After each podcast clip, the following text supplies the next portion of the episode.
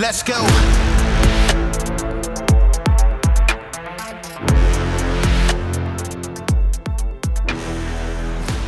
Welcome to Citizen. We have a very special guest today, author of Parents of the World Unite and senior advisor for America First Legal, Ian Prior. How's it going, man? Thanks for having me. It's going well. Yeah. Well, I mean, you know, not so much for the country, but for Yeah. you personally. Um, give us a little uh, uh, bio on you, who you are, what you do. Sure. So uh, I kind of helped lead the Parents Revolution here in Loudoun County, Virginia, which I think a lot of people are familiar with. Um, back in 2021, that was that was the area where there was a cover up of a sexual assault by a gender fluid boy in a girl's bathroom. Uh, superintendent lied about it to the to the entire community at a school board meeting, and then the kid was transferred to a, another school where he sexually assaulted a second person in October of 2021. Um, we started a, an organization called Fight for Schools out there. We, um, because of all the things that they were doing, I mean, they put a teacher on suspension for speaking at a school board meeting. They were pushing critical race theory, gender ideology. So, you know, we put together a team of parents to to really fight back and, and shine a spotlight of accountability on our school system, which you know, I think we did, and, and it led to ultimately the election of Glenn Youngkin, Winsome Sears, and Jason Miyares. And now we're actually starting to see some some change, and you know, we're starting to see it all over the country too, where, where parents are standing up. So I think it's um it's a testament to, to people seeing what was going on, uniting, and, and starting to work together. Yeah, it's you know um, one of my one of my NCOs in the military back in the day, or one of my first sergeants rather, told me it's not what you expect that happens; it's what you inspect that happens. And we've kind of fallen asleep at the wheel as a culture. You know, I mean, it's like it, it, there's almost a, an element of incredulity to it. Like nobody would ever take children to a fucking drag show. Nobody would ever try to teach kids that they're intrinsically racist because of the color of their skin or anything like that. That's that's impossible. Nobody's that dumb. Well, it turns out that uh, a plurality, at least, if not a majority, of primary educators in this country are doing exactly that. Yeah, and, and I honestly had no idea any of this stuff was going on. You know, I don't even, I mean, I'm ashamed to say, I didn't even vote in our school board elections four years ago. Because I just assume, you know, you, you bring your kids to school, everything's fine, everyone's got their best interests at heart. It wasn't really until COVID and then post George Floyd where I started seeing some of this stuff in, in, in the ether. Um, and specifically in my community, you had a lot of people posting everything's racist. If you voted for Trump, you're a Nazi. If you're a Republican, you're a racist and I started to see that in the school as well, and some of the things that they were talking about. They, they brought on this consultant um, called the Equity Collaborative to, to do an equity audit in, in 2019. And I, I looked at this and it was crazy. I mean, they would have they would inter they would do focus groups, right? They excluded Asian and Caucasian parents, but they did focus groups with other parents. And you get stories, anonymous stories like, well, this kid, my kid got in a fight, and the other kid got a day suspension, and my kid got two days suspension, therefore it's racist it's like well yeah maybe it is or, or maybe it's not right? I mean maybe there's other situations that that aren't being fully disclosed in this. Yet they rubber stamped all that said okay you've got a problem you've got to keep us on board. They ended up i sent a freedom of information act my first move here in this in this little struggle found out they spent half a million dollars on this equity audit and then kept this company on for $625 an hour for the next two years to really implement all this stuff into our school system. And i think you know that was my activation moment that's Mm. when i realized that this is big money they're taking taxpayer money and you know they're shoving it down our, our kids throats That's kind of the deal now, right? So you you uh, and I say now, I guess it's not really now. Um, the left likes to take a social issue and weave some kind of justice narrative into it, and then monetize that and keep it going forever, right? Like so, j- just the the welfare system in general as it exists in America is uh, it, it's a it's a for profit industry, right? I mean, you're you're just keeping people on It is, yeah. I mean, I, I call it the educational industrial complex because you've got obviously these big money consultants, you've got your administrators who have all gone through the the higher ed pipeline where you know this stuff is is spoon fed to them, and then you've got school board members that you know they're either activists or they're political climbers, right? Where they're just you know stepping there to to move up to the next level. But then you've got in your community sort of the, the activists right? And they want to be part of something. They want to they want to feel heroic. And so they latch on to these causes thinking it's you know the next civil rights movement but then they take it way too far. And that's really when when things got heated out here. I mean we had a little private facebook group called the anti-racist parents of loudoun county.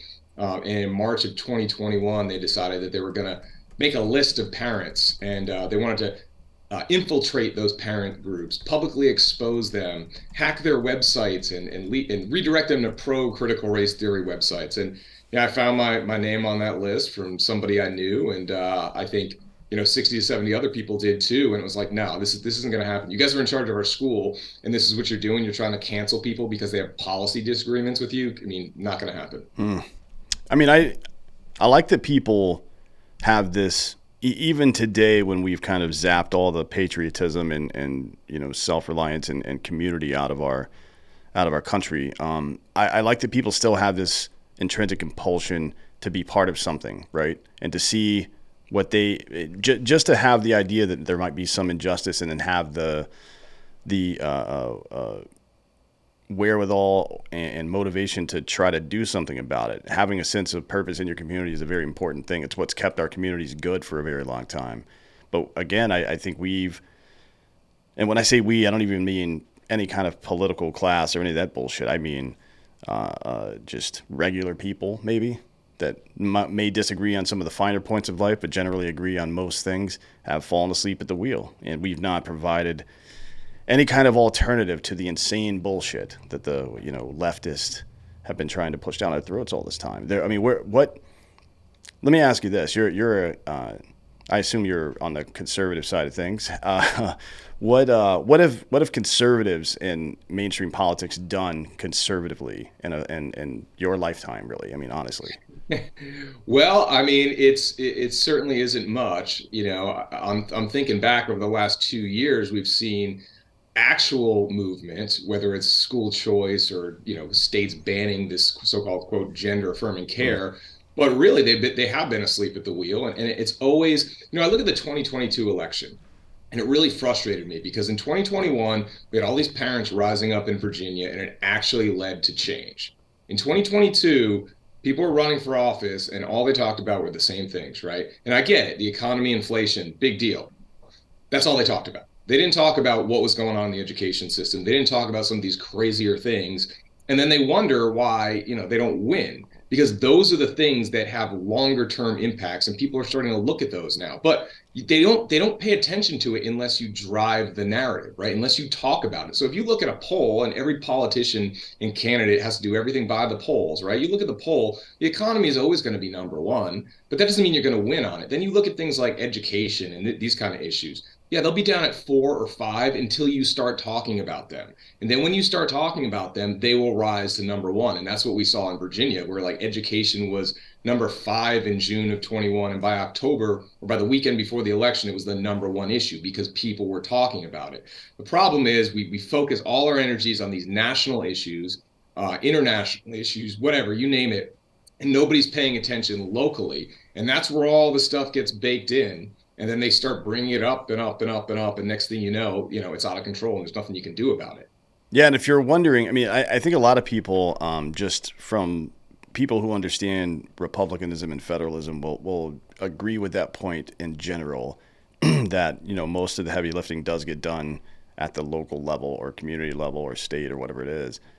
Um, but if you're wondering what and I and I do consider these folks to be the enemy. If you're wondering what the enemy's up to, um, just look no further than Soros funding 275 different DA and judge races throughout the country. It wasn't.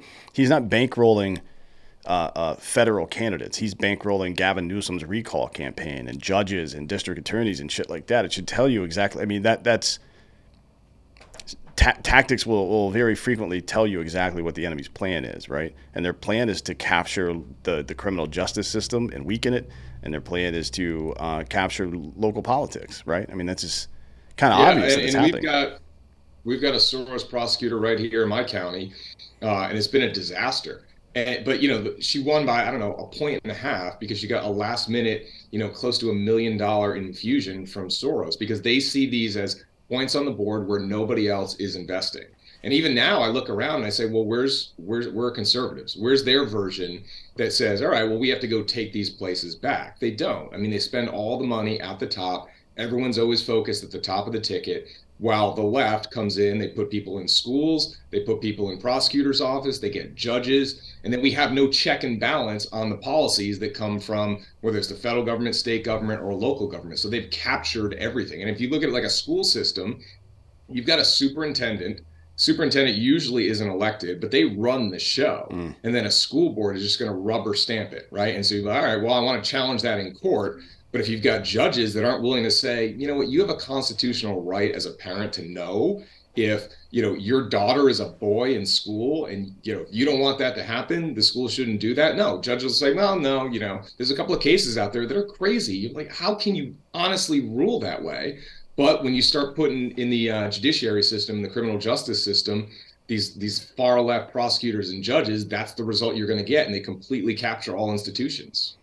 Yeah, and again, uh, it, I, it, you have to think that they're, uh, or you have to see that they're telegraphing what what the uh, what the overarching plan is here. It's like, um, you go after certain institutions and then immediately pivot towards children for some reason. I mean, this wasn't nobody gave a fuck about drag shows until people started bringing children to them. You know what I mean? I've never heard in all in my entire life, I've never heard a single person complain about a drag show happening somewhere, not once, until like the middle of last year. When people are like, you know, fuck you, I'm going to take my kid and have some grown man wag his genitals in their face while dressed like a woman. Like and then and then now there's children on stage dancing as well. I wonder from your perspective, you you've been involved in this school stuff a lot. Uh, uh, why do you think it is that leftists are going so hard after kids? Aside from just grooming, and I don't just mean sexually grooming, but politically grooming as well. But aside from that, it seems there seems to be something more nefarious going on. Yeah, I mean it's pretty crazy the, the stuff you see in there, and, and I don't know. You know, I, I I love that answer too because it's I've never seen anything like this. You know, when I was a kid, you didn't have these kind of books in the libraries. You didn't have these kind of lessons. Nobody was talking about boys going into girls' rooms or girls being able to become boys. I mean, certainly from a pharmaceutical standpoint, I think there's there's going to be big money in this, right? In these surgeries and these hormones and puberty blockers. So you always have to look at the financial motivation. But beyond that, you know, I, I think there's a lot of people that again, they're just so willing to be part of something and they're not seeing exactly what is happening, which is which is child abuse. And, and, certainly, as far as the political piece, I mean, I think we know that. With you know, people have said that straight up. I've seen some videos over the last week on Twitter where it's you get in their minds early, you build a whole new generation of leftists, so that you know, 20, 30 years down the road, you know, that's what you're looking at. Now, I will say one thing though. I mean, if you think about traditionally how our country has gone, or just generationally, there's usually a pushback you know so the adults are pushing something or if the adults are are looking at this you know society and, and um, living a certain way the, the younger generation kind of looks at the parents and says well that's that's crazy. Mm. and it kind of creates a little bit of a pushback. So there's there's hope there because I've, I've talked to a lot of kids and i mean they're just like this is ridiculous. We see the negatives. It gets it gets boosted by obviously social media and, and people talking about it because it's just so insane. But i do think there's you're going to see a lot of a lot of kids growing up looking at this saying this is this is absolutely crazy. And hopefully they um they grow up to be more mature than than their parents. Sure yeah. I mean uh, holding out hope for the contrarian in middle school right now um, uh, seems like we're in kind of dire straits here. But yeah it's the the public education system in, in the united states has always been geared towards training children not to question authority frankly. I'm not a big fan of it. It's it's um, you know, Rockefeller's commented on it. Uh, Henry Ford commented on it. Like, we want workers that are smart enough to run the machines, but not smart enough to do the math and realize we're fucking them over, right? Um, and it, it, you do hope that. You do hope that there's some kind of uh, contrarian wave that comes out. But honestly, uh, I, I'm glad you're seeing it at that lower level because I don't I don't really interact with kids that age. All my friends' kids are a little bit younger than that, so we'll see. I guess in the coming years. Um, but it's you know this is uh, just a, a, very fertile breeding ground for child predators. I feel like, and it turns out we maybe should have paid a little bit more attention to people who are opting in to being around other people's children. You know what I mean? That seems like, and in in hindsight, that seems like it may have been a pretty good deal pretty or a pretty good idea rather. And instead, we just kind of like, oh, it's a bunch of uh, primarily single white women in, in early stage primary education, uh, and you know, I don't know if that was just like a oh, oh that's not they're not going to do anything weird. That's just a normal person. But yeah, you can't really take that for granted. Yeah, and you know, you talk about things like questioning the government, right? So Hakeem Jeffries uh, last week talked about how oh, these these MAGA Republican parents uh, they don't want to teach their kids about the Holocaust. I'm like, that's crazy, right? I mean, first of all, it's not true. Um, but I went and I did a little deep dive into our local libraries, and there's a book called Beyond Magenta. It's about a transgender mm-hmm. kid. There was like 17 copies of that. Then there's I Am Jazz. That was uh, another transgender book. There's 31 copies. And then there's a, a, another boy or the other boy, another transgender book, 39 copies. Okay, zero copies of Rise and Fall of the Third Reich zero copies of the Pentagon Papers. And I, I, put that out and had some people saying, well, those are long books. It's like, oh, oh, so that's the standard now if it's too long? Well, you've got Stephen King's It in the library. You've got The Stand in the library. You don't see those those books are pretty long too. What they're doing is, I mean, when I went to school, I learned all that stuff. Mm-hmm. We talked about the Pentagon Papers in 11th grade and Daniel Ellsberg and all those things to kind of look and see, hey, you know, your government don't just assume that everything that comes on the news or everything that comes from your elected officials is the truth. They don't teach that anymore.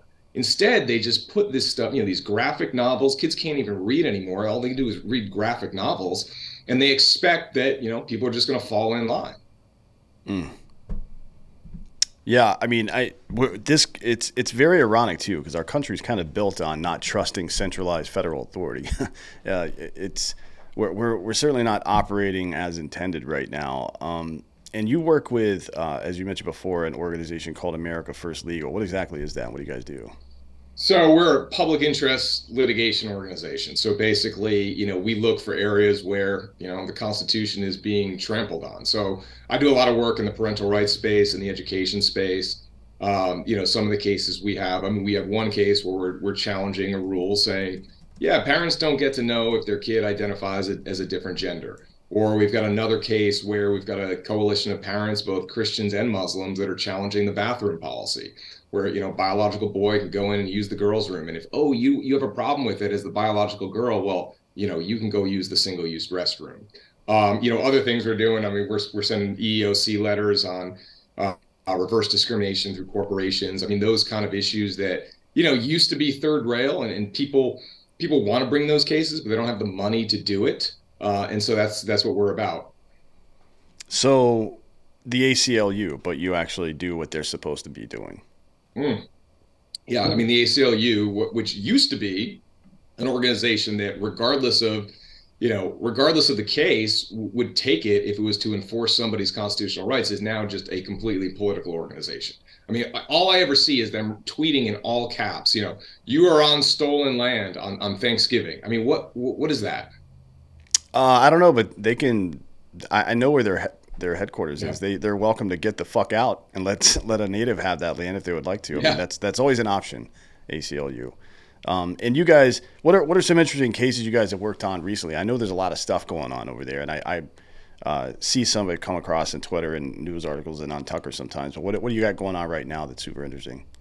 Well, yeah, as I said, so we're in the Bethel School District, mm-hmm. and that's one where we're challenging the bathroom policy. Is that the one where case. the, the 150 kids lined up to use the single-use no, bathroom and got in trouble or whatever? I, no, but I did see that, and I want to get in touch with some mm-hmm. of those parents because that's crazy. And you know, not to get too much into legal theory, but you know, one of the problems. I mean, there's the bathroom stuff is split. So in the Fourth Circuit, they say you got an equal protection right to use whatever bathroom that you want. Same thing in the Seventh Circuit. But in the Eleventh Circuit, there was a case saying, no, no, no, you can segregate bathrooms based on biological sex, and that's not a constitutional violation.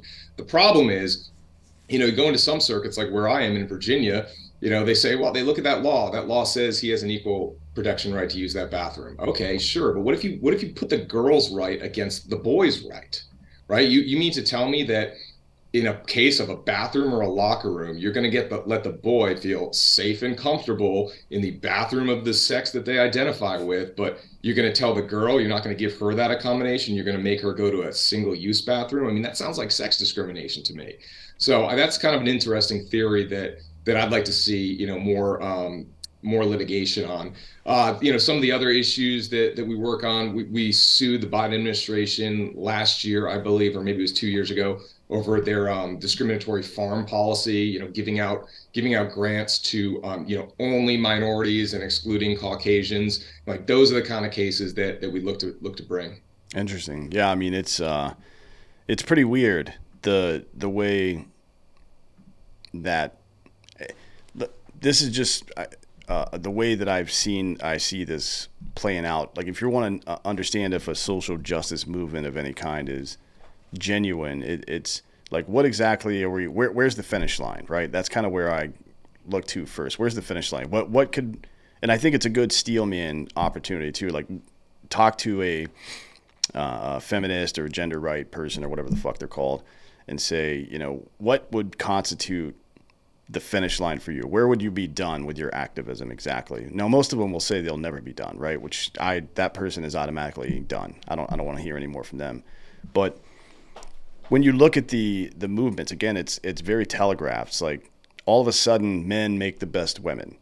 You know what I mean? So it seems like uh, maybe that was the the point all along. Whether it's some kind of you know deep seated misogyny or if it's just Orwell, right? And the, in the end, the state would tell you two plus two equals five, and you would have to believe it because of the logic of their position demanded it. You know what I mean? It seems like probably the latter. I don't, I don't know that that many people could just be captured by some cabal of uh, uh, subversive misogynists. I just think it's it's got the balls rolling so far or so fast down the hill at this point that nobody can stop it. And you don't want to be, as you mentioned before, the person who reaches out and grabs the third rail. Yeah, and I mean, you look at you look at big tech, social media. I mean, I think where we are, I like to say we have two choices going forward, right? With technology and, and our communications ability, we're either going to be Star Trek, we're going to be able to explore the universe and and whatnot, or we're going to be Skynet, and it's looking closer to Skynet right now. It, you know, the problem is back, you know, 20 years ago and before, there was limited space for people to be able to, you know, have their voices heard at this maximum level. You know, there's sort of a barrier of entry. You have to be mm intelligent. You had to have good points. You had to, you know, work with civility. Now anybody can spout off about anything and you get the crazies all starting to work together and it grows and it grows and it grows and it creates this mob of people that just have these bad ideas that just roll downhill then the media picks it up because the media has endless bandwidth too right i mean used to be a newspaper you got 16 20 pages you can only fit so much in on a daily basis or a, a nightly news show that was 30 minutes long you know now you've got 24/7 cable news. You've got endless bandwidth to write about anything on the internet. And you look at some of these stories that come out i mean they're just so stupid. I don't know if you saw the one on cnn talking about um, you know if you're white and you use a gif of a black person that's digital blackface and racist. Like who thought that was a good idea to write? You know but the problem is they have got all these writers they got all this bandwidth they can just put it on the internet and uh, it's a story. Yeah it's really stupid I mean, incredibly dumb. Uh, I we we dealt with this in the military. We called this uh, the good idea theory. It's where everything's going well, but somebody needs to get a good uh, evaluation report, so they have to think of a new idea, right? And uh, wedge it in somehow and get credit for it, so they can get promoted. It kind of seems like it's that. It's like the uh, it's there's some competition to be the next person that th- to be the next Ibrahim X Kendi or some stupid shit like that. You know what I mean? it, it does. It feels like that. It's almost competitive, and that's why uh, my buddy Chris Williamson calls it the 360 degree firing squad. It's like this competitive based purity contest that inevitably ends up with everybody pointing their guns at each other. Nobody's pure enough. Like, well, I'm the one that thought of that, and you're now you're wrong. You know what I mean? Yeah, I mean, and everyone's trying to outwoke each other. And at what point are you not woke enough mm. to be in with your woke friends, right? And it, it's it's just a never-ending cycle. I mean, you know, you see it, you see it in your own neighborhoods, in your own communities. I mean, look, we had um, in my neighborhood after George Floyd, one one woman tried to organize a, a George Floyd chalk drawing in the the driveways for kids. Like, no kids want to do that like no kids want to do that. It's just you that wants to show your kid off and your ideas off so that everybody can see how how great and virtuous you are. Everyone's trying to bring it, and that's what the problem with the with this gender stuff and, and parents. I mean, you look at the you look at the numbers and they'll say, oh, the, the spike, right? So boomers, Gen X, millennials, and then Gen Z. And Gen Z, you've got all these kids that are identifying as transgender. Nobody in Gen X, right? Um, and they say, well, that's because we're more uh, we're more approving of that now. That's that's the line they use. Okay, well, if we're more approving of that, then how come you're not seeing all the Gen X people that were oppressed transgender people saying, well, now I'm going to go do this, mm. right? Because it doesn't exist. It's a social contagion. It's a social contagion that is also driven by parents who want social credit. And they're using their kids for social credit, which is insane. This episode of Citizen is brought to you by Black Rifle Coffee Company. Join the Black Rifle Coffee Club and get fresh roasted freedom delivered straight to your door. Black Rifle Coffee Company is veteran operated and supports America's military, law enforcement, and first responders. Get premium coffee delivered every month Choose your favorite roast, rounds, and delivery schedule anytime you like. Members also get free shipping and access to exclusive partner discounts. The best value you're going to get from Black Rifle Coffee is the Coffee Club. As again, you can choose the roast, whether you're like light, dark, medium. You can choose the texture. You can choose whether you want uh, ground coffee, whether you want to grind it yourself and get whole bean, or if you use a Keurig and you want the coffee rounds, and the delivery schedule with a wide uh, array of options for that. Get 20% off your first order with the code CITIZEN. So go to blackriflecoffee.com, sign up for the coffee club, use the code CITIZEN, and get 20% off your first order. This episode of Citizen is also brought to you by ghostbed.com forward slash drinking bros. Right now, Ghostbed is offering 40% off Ghostbed bundles where you get a mattress and an adjustable base. For everything else, 30% off if you use the code drinking bros at ghostbed.com forward slash drinking bros. If you get the uh, 40% off deal, if you use the 40% off bundle deal, you're going to get uh, a mattress and all your stuff, your base, your sheets, your pillows, all this stuff for about 30 to 35 bucks a month. They've got a zero down, 0% financing plan for up to 60 months, six zero months, that's five years. Uh, about the lifespan of the average bed. So it works out great for you, works out great for uh, the company.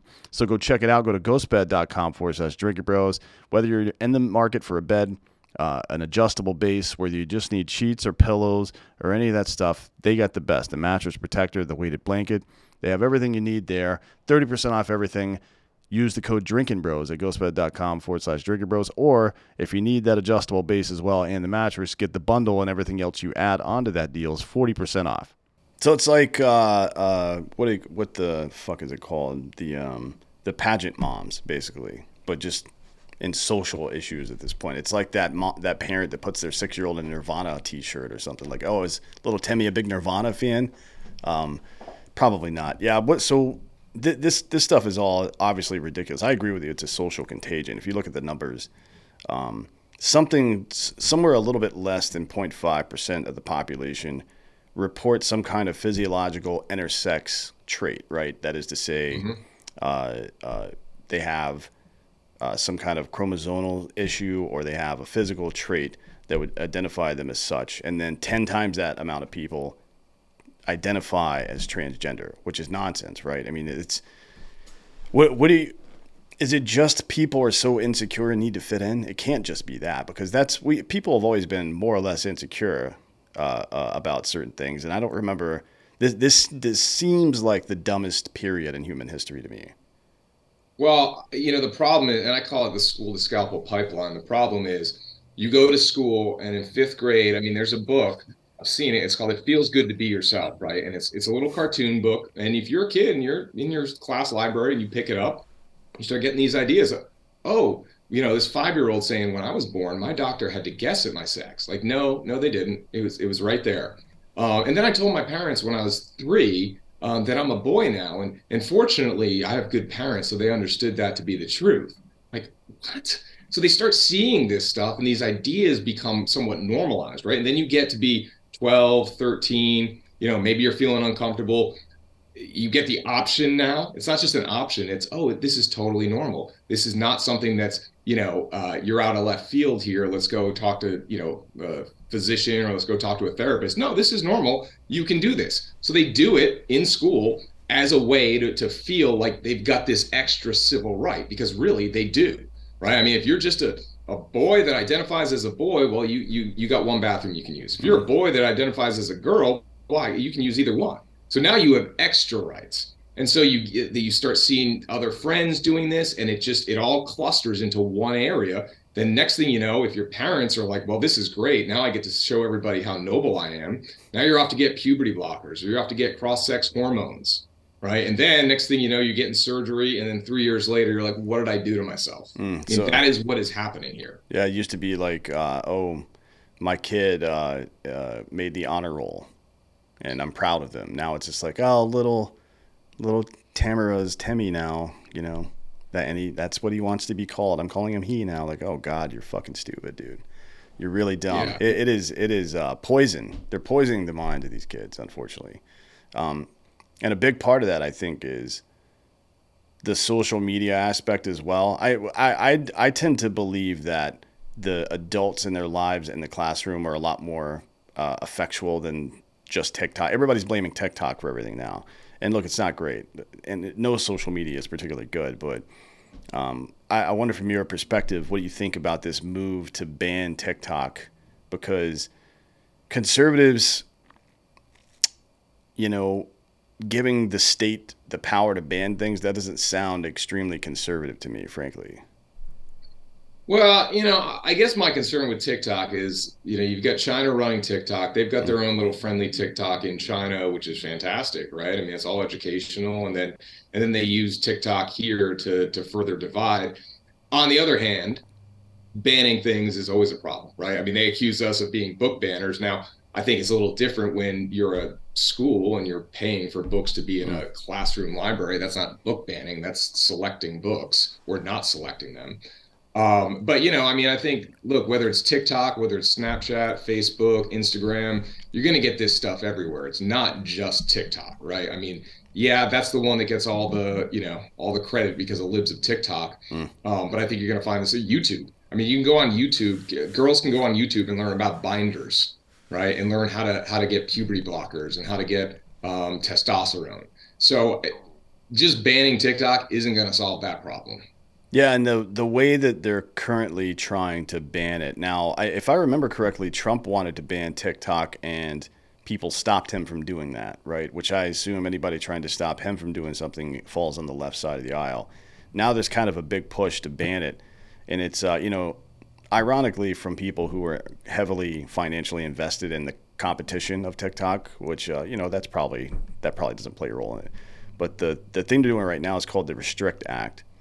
And it it gives the government pretty broad authority over all forms of com- communication in and out of the country one and then any finance in and out of the country as well. It's not limited to to speech. It's not limited to social media. It's it's uh, even even the term uh, the term covered transaction that they use repeatedly refers to uh, any current past or even potential future transaction um, this is why like I, I understand the idea of people wanting to, uh, you know, police what their children are seeing. I understand that we're in a more complex world than we were 30 years ago, where you know, even latchkey parents were pretty pretty comfortable that there were only three television channels, or maybe you had cable, but you can put parental blocks on. It's a lot more difficult on the internet, for sure. I understand that, but giving the centralized state power over all of us and what we are and are not allowed to see well, we didn't even give them that power before, and they were using it on Twitter and Facebook and Google, right? So what are they going to do when they're legally allowed to do this stuff? Yeah, I mean, obviously, you know, I think you look at what's what's happened with the rise of the administrative state over the past what 60, 70 years, mm-hmm. and you know, I don't think we want to go further down that path. I think we want to sort of roll back the power of the federal government uh, in our lives for sure. But you know, I mean, look, I think I won't let my kids get TikTok. Um, but that's my choice. I mean, others, it, it, it doesn't matter where you get it, you're going to get it somewhere. But it does kind of bring up what I've long thought as far as you know whether it's the race stuff or the the gender stuff. I mean this this has all really been what like 10 years maybe that it's really exploded and it's no coincidence that it's the rise of social media. And you know i wouldn't be surprised you have foreign elements that are that are pushing a lot of this because look at how it is dividing us. I mean it is we are using our own freedom and our own first amendment rights and our technology to, to fight with each other now on these issues which are divisive and they're not as they're not like popular issues right i mean if you go and poll half the country um, should we ban uh, medical procedures that sterilize children before they're able to consent I think most people would say yes. Yet they're still doing this, right? So they're they're allowing these these few voices, this minority of people that believe things, um, to really dominate the conversation and and then actually push this stuff. And it seems like it's normal because it seems like there's more people pushing it but there really isn't. It's a vast a vast minority. Problem is there's not enough people paying attention to this right? They'll just say, "Oh, that's not really happening. That's not going on," because they're not as dug into the the granular levels, and they're not sitting there looking at their Twitter scroll or wherever mm. where it's all coming in, and they're seeing all these things happening over the country.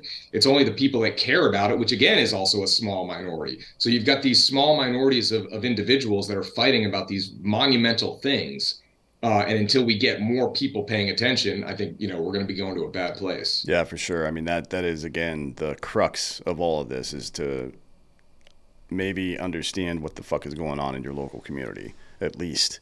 Um, so you you wrote a an op-ed a couple weeks ago, I think, or maybe it was last week about the 12 rules that you use to fight back against this stuff. I want to pop through a few of these just for the audience's sake because I'm there's a lot of parents out there and you know they a lot of people just don't know what to do. You show up to a school board meeting with a book that's pornographic that's in uh, an elementary school, and you're like, you start reading from it, and they kick you out of the meeting. Like, well, you gave this to my child.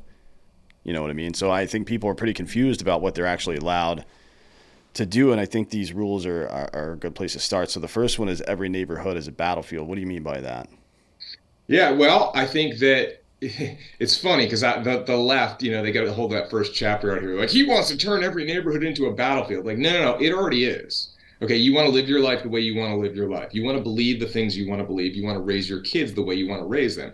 But there are people in your neighborhood, in your community that think you should live your life the way they want you to. That you need to believe what they believe. That you need to raise your kids the way they approve of.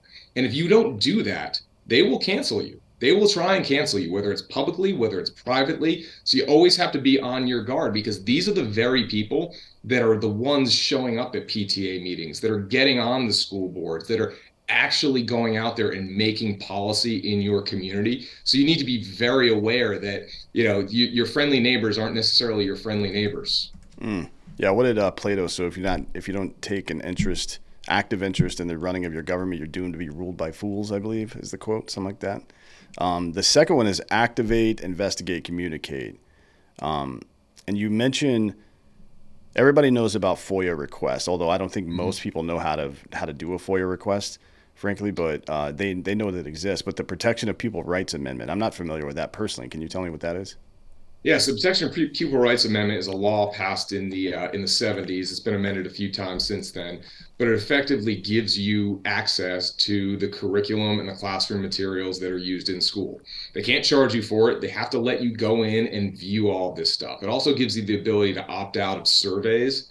Um, so certain surveys, for example, that ask about things, things of a sexual nature, political nature, uh, family nature, religious nature, they have to request, you have to opt in for that, right? They have to give you notice of that. And then you can, I'm sorry, you can opt out of that. Um, and, and you have to be able to see those surveys. So those are some other vehicles you can use other than FOIA. Because the one thing with FOIA is you start doing that, you're gonna you, you get some good information, but then the school district will start figuring out the game and they'll start charging you they'll make it extremely difficult for you to get the information you need. So the PPRA is another way to get around that and go in and inspect the curriculum. Interesting. Uh, that's good information. Uh, next up is always flip the script. What does that mean? Yeah. So um, I, I used the example of this, this, private Facebook group that wanted to infiltrate parents and um, parent groups and wanted to publicly expose them uh, well, you know, they got infiltrated and they got publicly exposed and became a national news story. And that ultimately resulted in parents coming together, starting organizations, you know, really exposing Loudoun County Public Schools. It's like, hey, great idea. Infiltrate, publicly expose. That's exactly what we're going to do. So, I mean, always look to, to flip the script. Even, you know, with the, the Jeffries thing and the Holocaust. All right. My quick thought was, yeah, you know what? Actually, you guys, the ones that are in charge of the schools, aren't the ones teaching the Holocaust. Here, I'm going to go do some quick research and find out that you're more focused on transgender issues than you are on actual history. Yeah, I mean, I've got uh, uh, the child of a friend is maybe 14, 15, and she said uh, somebody mentioned the Holocaust one time in mixed company, and she asked what that was, and uh, my uh, ex's son who's 50 and didn't know what it was either. I'm like, is this real? You like you guys don't. If they were seven or eight, it wouldn't be surprising. But it and and these kids are going into high school now. It's like you no nobody's told you about this stuff yet.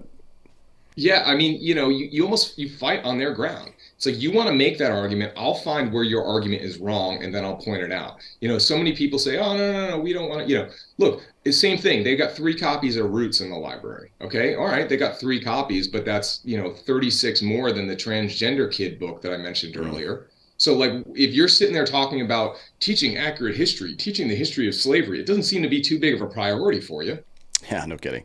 Uh, next up is identify the quote unquote bad guys and take it to them. How do you, when you're going through this process, how do you differentiate between somebody who just has a different opinion and somebody who you would classify as a bad guy? Yeah, I mean, I think that people that have a different opinion are willing to debate you. They're willing to debate the issues, right? And and one of the things that we found in our school system early on was with the critical race theory issue.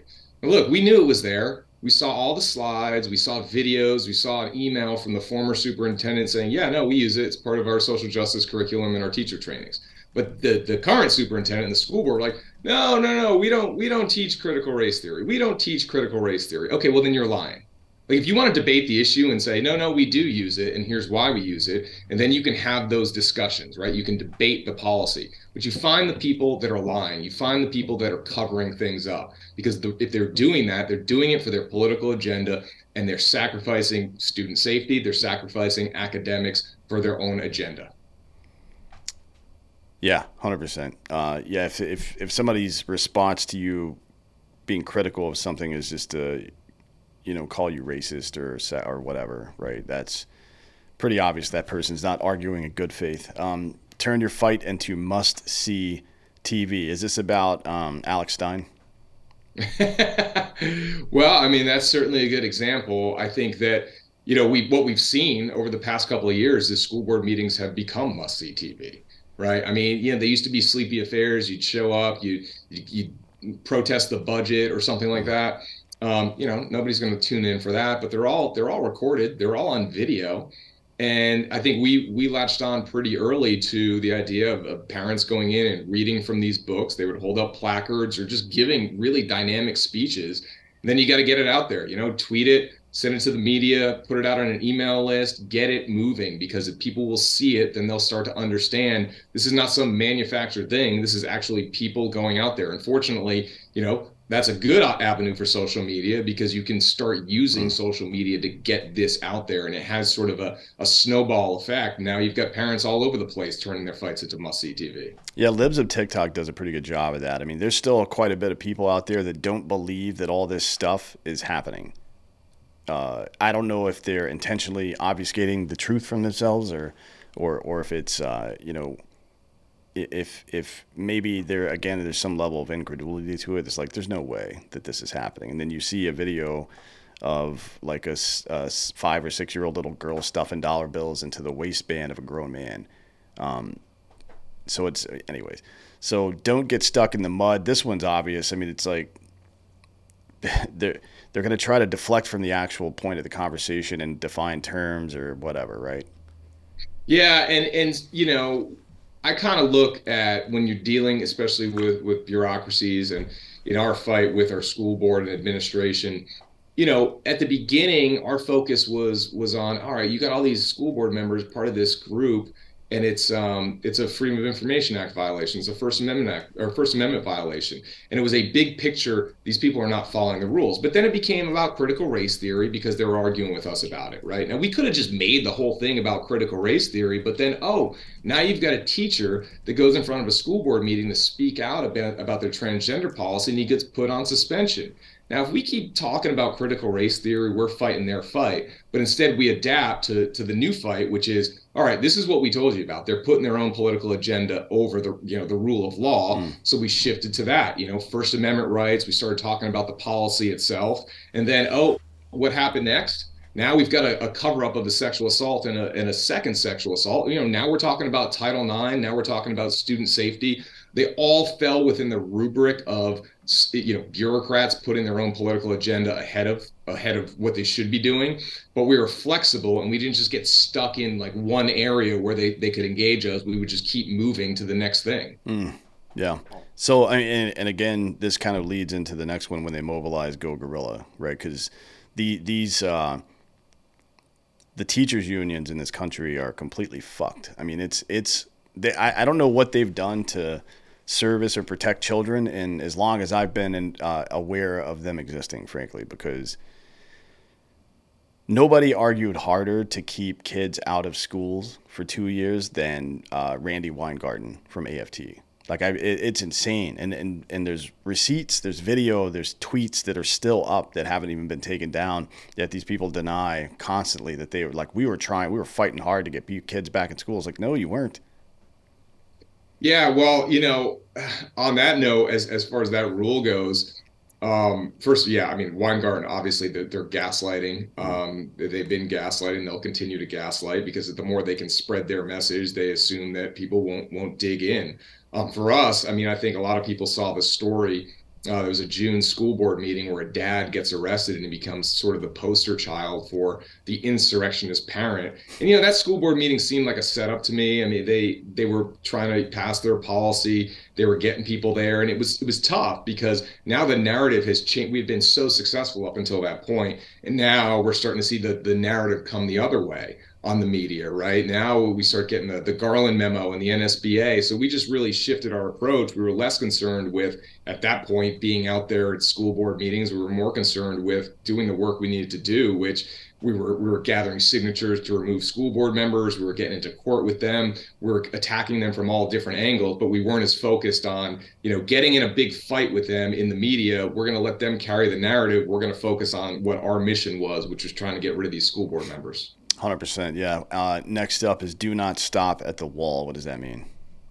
Yeah, you, look, everybody's. This is a long fight, and the left has been at this for decades. And you're gonna get frustrated, and you're gonna you're gonna get you know, they're not going to give you your FOIAs or you're going to have tough moments or people are going to start breaking off and doing their own things. And you say, well, you know, is this really worth it? But, you know, at some point you just got to burst through it and say, no, we have to keep going because you got to get to the other side. There's always going to be that moment where you feel like you can't go any further. Uh, but you can, and you just have to push through it and find a way to get through it and get through sort of the, the mental exhaustion of it. Yeah, and that's the next one you got to believe. Uh, you know that having that true north and and believing that it's possible to get there is th- those are probably the two most important parts of any fight to be honest like if you're a if you're a literal fighter if you're an MMA person and you go into a fight and you're like ah maybe I can win good luck bud because you're probably not going to honestly you're gonna you're gonna be hesitant pull your punches and stuff like that yeah and we you know we had a we had a tough task um again we were trying to remove six school board members we had to get all these signatures and you know, it's it's really hard to do in Virginia. It's not like a recall campaign where you have a new election if you get the signatures. You actually have your Commonwealth attorney, who is our Soros backed prosecutor, that litigates the case against the school board. Well, this was all about them being in this group, closed meeting, FOIA violations, et cetera. She was in there too. Like, we're never going to win with her, but we didn't we didn't worry about that. We kept going. We're like, we're going to do this. We'll figure out a strategy. Sure enough, we were able to intervene in the case and then we were able to get her disqualified and get an actual prosecutor in there. So now we were litigants along with the prosecutor and then you know a week later the school board member resigned. And you know i don't think we would have been able to get 25,000 signatures in the course of you know 6 months if we didn't sit there and say look we can win this. And not just that but then we saw you know what this is actually having an impact on our statewide election. We just got to keep going forward. Mm, and then don't let them off the ropes be aggressive. Yeah? I mean, don't let them off the ropes. Once once that school board member resigned, um, then we found out about the second sexual assault, the cover up, and um, we drafted new petitions to include that. We had 13 days to do it. We could have been, you know, all right, well, we we got one. Um, let's just relax and we'll go into the election. We were like, no, no, let's keep going. Let's keep going. We redo these petitions. We gather enough signatures in two weeks leading up to the election, and then we file them after the election. We won that election. And we showed up and we filed those two court cases right after that um, because we weren't done and we weren't going to quit just because oh you know glenn youngkin's governor now everything's great no you just keep going because mm-hmm. sometimes we don't do that right as conservatives yeah. we just say oh we got the win all right let's you know let's just be satisfied with that well they're not going to quit so you can't quit sure that's the next one too don't be overly uh, reliant on past success it's uh I don't know if you watched The Last Dance, but that quote from Phil Jackson's always stuck with me. You're only a success at the moment you perform a successful act. I really enjoy that. Yeah, and and and we kind of fell victim to that in some ways. Um, kind of continuing to tell this story, we we we had two more school board candidates in court, um, and we had them on neglected duty, and we included the the sexual assault cover up, right? And so I just employed the same strategy. Oh, we're going to move to intervene, and we're going to disqualify the Commonwealth attorney, and we'll be great. Well, you know, the other side mobilized. They pulled some strings. They they got the judge recused. Um, our Commonwealth attorney recused herself and brought in a new Soros Commonwealth attorney who we didn't have a conflict on, and they ended up getting rid of the case. They literally dismissed the case. Um, the, the, the lawyer who was supposed to be advocating for the people dismissed the case. Now, if we had waited, if we had waited a year and held on to those petitions, we would have had a special grand jury report and an indictment of our superintendent, and then we could have gone into court and said, "Here's your neglected duty right here." But we were impatient. We followed the same strategy, and as a result, we weren't successful. And tell me about playing the end game. Yeah, and that goes back to sort of the beginning of it, right? Which is, look, you you may have these individual tactics that that you're working on, right? And for us, you know, we wanted to we wanted to hold this school district accountable in any way possible right we wanted we wanted points on the board to show hey we we lit the fuse here we showed what was happening and there was justice served. And so while this was going on with our court case where we got kind of screwed, um, we also knew there was a special grand jury. So that was happening and everyone was focused on these removal cases, but we were really focused on getting as much information out through public channels of communication as possible because we knew everything we put out publicly the attorney general's office was going to see and then they'd be able to you know investigate based on that so as much as we could find through Freedom of Information Act, we were focused on making sure that now it wasn't us holding the school board accountable anymore, but it was the it was the attorney general's office and a special grand jury. That was what we were focused on. And then this report comes out, and sure enough, everything that we had been saying for a year and a half was vindicated when a special grand jury issued a report memorializing it. Yeah, so it's not enough to just win the fight that you're in currently, um, because it's not a battle; it is indeed a war. And I and and even winning. What, what, what does it mean to win that war? It means one being vigilant, but also rebuilding a system that actually protects kids, right? I mean, that's that's a big part of it. So it's not about each individual win. I mean, that's great. Celebrate it for a day and then move on. That's that's kind right. of uh, if you if you read uh, uh, principles by Ray Dalio. He talks about that a little bit. Like you should celebrate victories for sure. It's great for morale, um, but you should move on to the next thing pretty immediately because we're still we're still fighting here. Um, yeah, me- I mean, you know, you're a football team. You win a regular season game in October. That's fantastic. You celebrate that night, and then you're on to the next one.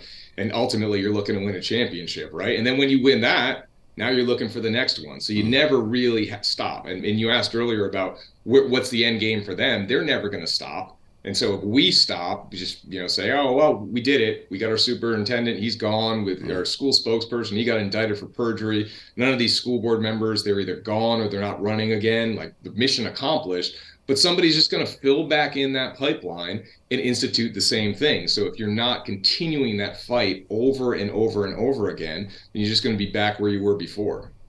Yeah, I like the way you laid all this out. I like, uh, you know, people absorb lists well, organ, organized thought, but there's a lot of, you know, oh boy, there's a lot of lists that are just like, all right, cool, man. Now what? Like, what am I supposed to do now? But there's a lot of practical examples, and you guys have actually been through all of this stuff using this strategy. Tell me about the book. The book is called Parents of the World, Parents Unite, the World Unite How to Save Our Schools from the Left's Radical Agenda. Uh, tell me about the book. Yeah, so it came out. It came out last uh, Tuesday, and it really chronicles the the story of Loudoun County through these each chapter being one of these rules, right? So the op-ed really just takes those rules and expands upon it with what we did, kind of like how I went through it through it here, obviously in a much more detailed way. I mean, I think it's funny too. I think I think people will get a laugh out of it. And that's one of the things that I always try and I always tried to bring, which is you know a little bit of levity. Uh, you know, if you're going to go fight, you can't be angry all the time. Like yes, it is serious, but look at where you're going up against. I mean, the, the left is is so serious. They're so humorless. They're so joyless.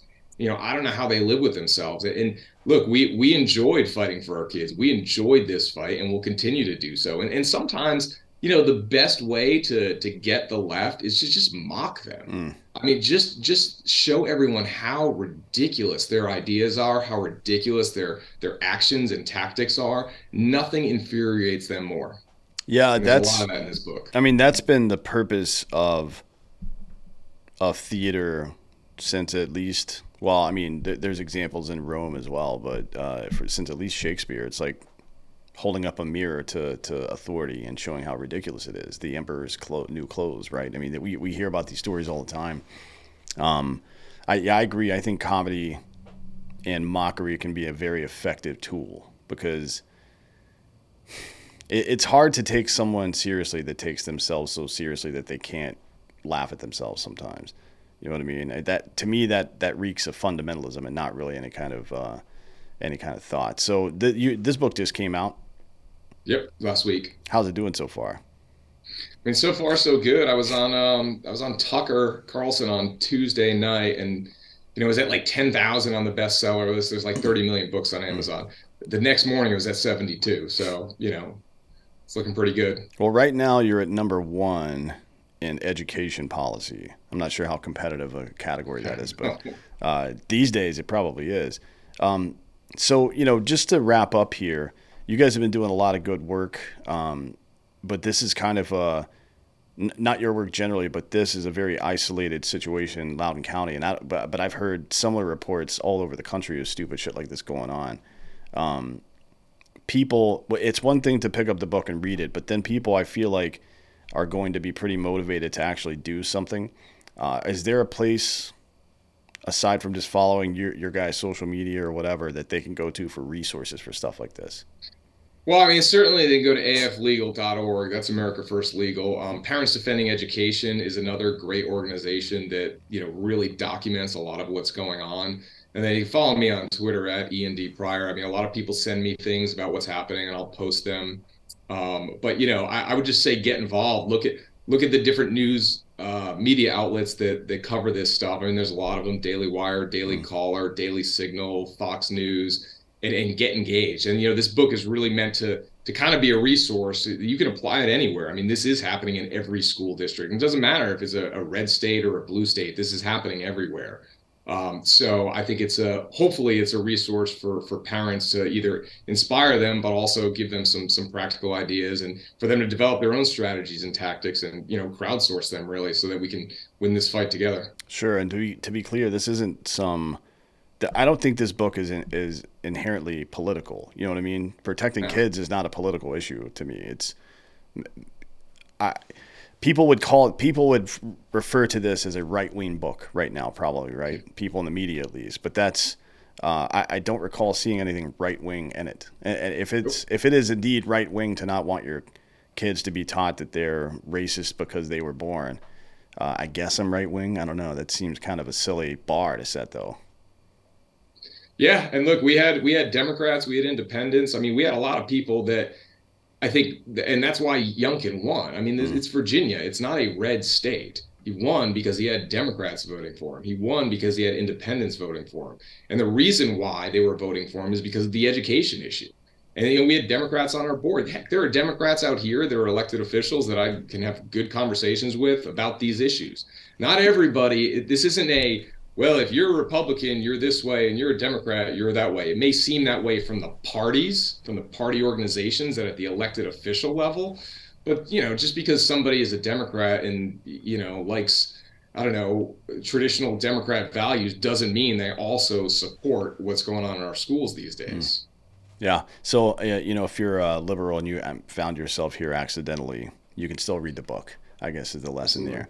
Uh, is there anything else you'd like to share with the audience before we get out of here?